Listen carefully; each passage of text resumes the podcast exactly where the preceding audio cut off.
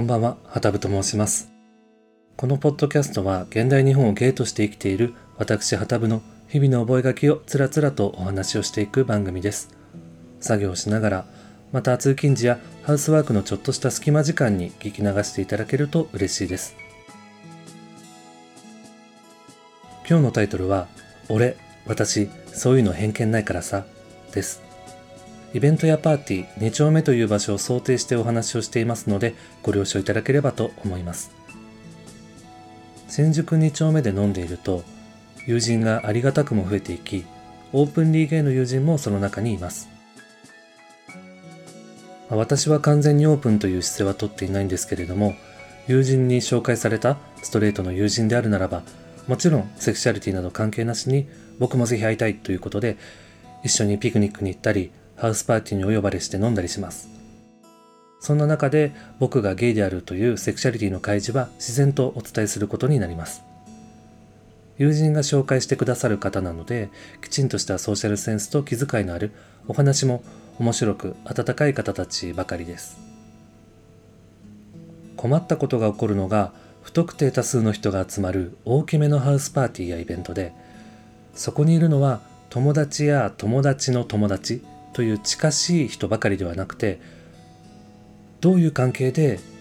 今この場にいらっしゃるかわからない友達の友達の友達という、まあ、無関係の人たちというのも多いです。まあ、彼らにしたら、まあ、僕の方こそそうなのでそれは当然のことであってそれが大きなイベントやパーティーに参加する醍醐味の一つなのかなと思います。僕はそういう場所自体は苦手ではないんですけれどもいつもそういう場所に行くと心配していることがあります。それが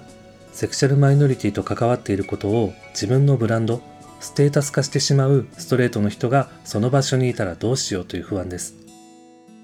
皆さんも経験ないでしょうか？バーなんかで偶然その場所にいたからなんとなく話をしていたストレートのよく知らない人からゲイの友達欲しかったから嬉しいと言われたこと。その言葉に含まれるセクシャルマイノリティに対する蔑視に気づいているのですかと言いたくなってしまいます。私があなたに見ているのはゲイというステータスのみで、それ以外に興味はありませんと言ってしまっているんです。あなたがあなただから友達になれて嬉しいのではなく、あなたがゲイという特性を持っているから友達になれて嬉しいと言っているのです。そんなつもりはないかもしれませんが言葉としてそうなってしまっていますし、まあ、そんなつもりがないと思っている人はこういった誤解が生まれないようにこんなシチュエーションでこんな言葉は使わないようにと努力します。それくらい言ってはいけない表現なんです。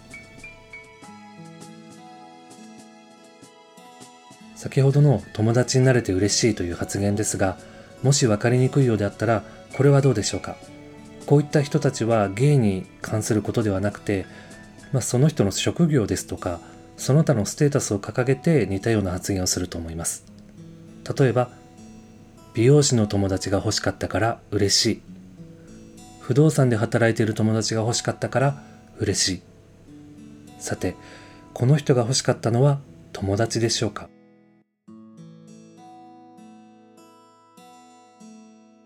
この手の人が欲しかったのはセクシャルマイノリティの友達を持っているクールな自分です。そして大抵飲み会や食事の席で自分にセクシャルマイノリティの友達がいるんだという話をしだします。もっと最悪なのは何々くんっていうゲイの友達がいてさと名前までセットで言い出してしまうことです。皆さんもそんな場に立ち会ってしまったことはないでしょうか？または容易にこの光景が想像できませんか？特定多数の人が集まる場所に行けばセクシャルマイノリティと関わっていることを自分のブランドステータス化してしまうストレートのまたそもそもその目的でその場にいるストレートの人と出会ってしまうこともあります。それは私をとても憂鬱で嫌な気分にさせますし怒りも覚えます。もう少しお話ししましょう。こんなことを言う人もいますあ君ゲイなんだ。俺私そういうの理解あるから大丈夫だよ。自分から理解がないということを表示しているような発言になっている。こちらが恥ずかしくなってしまうほどです。この発言なんですけれどもストレートの自分にはそれを理解するか否かの権利があるという言い方になってしまっていることに気づいてほしいと思うのです。そして正直今あなたに理解されようがされまいが本人には関係がないんです。会ったばかりの他人なんですから。ゲイというマイノリティを自分より下にある存在としてそれを理解する優しくクールな自分という自分語りはどうかやめてください。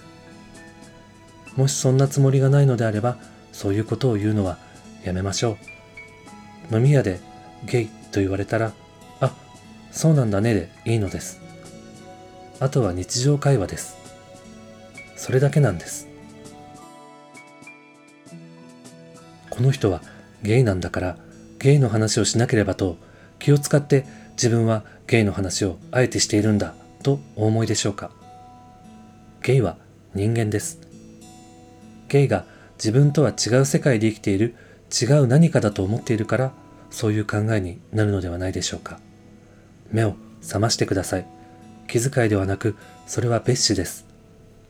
あなたが生きている社会今まであなたの関わってきた人間の中にセクシャルマイノリティの人が今までたった一人もいなかったと本当にお思いでしょうか？その人たちとは普通に会話ができていたのではないでしょうか？ただゲイという開示があったそれだけで何が変わるのでしょうか？私と私たちと普通の人間同士のソーシャルセンスで人間同士の会話をしてください観光バーやイベントカウンターを挟んでの関係だけでセクシャルマイノリティに理解があるという公言はやめてください。ぜひ一度東京レインボープライドにいらしてください。セクシャルマイノリティに関する書籍をどうか読んでみてください。セクシャルマイノリティに対する理解は会うことだけで生まれるのではありません。その人に対する理解は深まるかもしれませんが、セクシャルマイノリティ全体に関する理解は学習によって深まります。東京レインボープライドのいろんなブースを訪れてみてほしいと思います。書籍の中の口では言い表せない文字だから言える告白実体験匿名の辛い日々の数々。それらに一度でも目を通し触れ合えばゲイの人ってさゲイの人ってさなんて発言がいかに恥ずかしいことであったか気づいていただけるはずです自分語りクールな自分のステータスのためにセクシャルマイノリティを利用しないでください。気遣いと別紙をごちゃ混ぜにしないでください。そこにある真実をどうか見つめてください。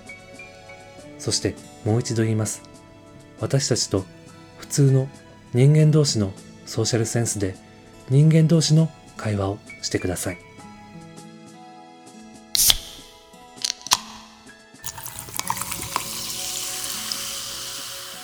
本日も長々と私の独り言に付き合っていただきまして誠にありがとうございます。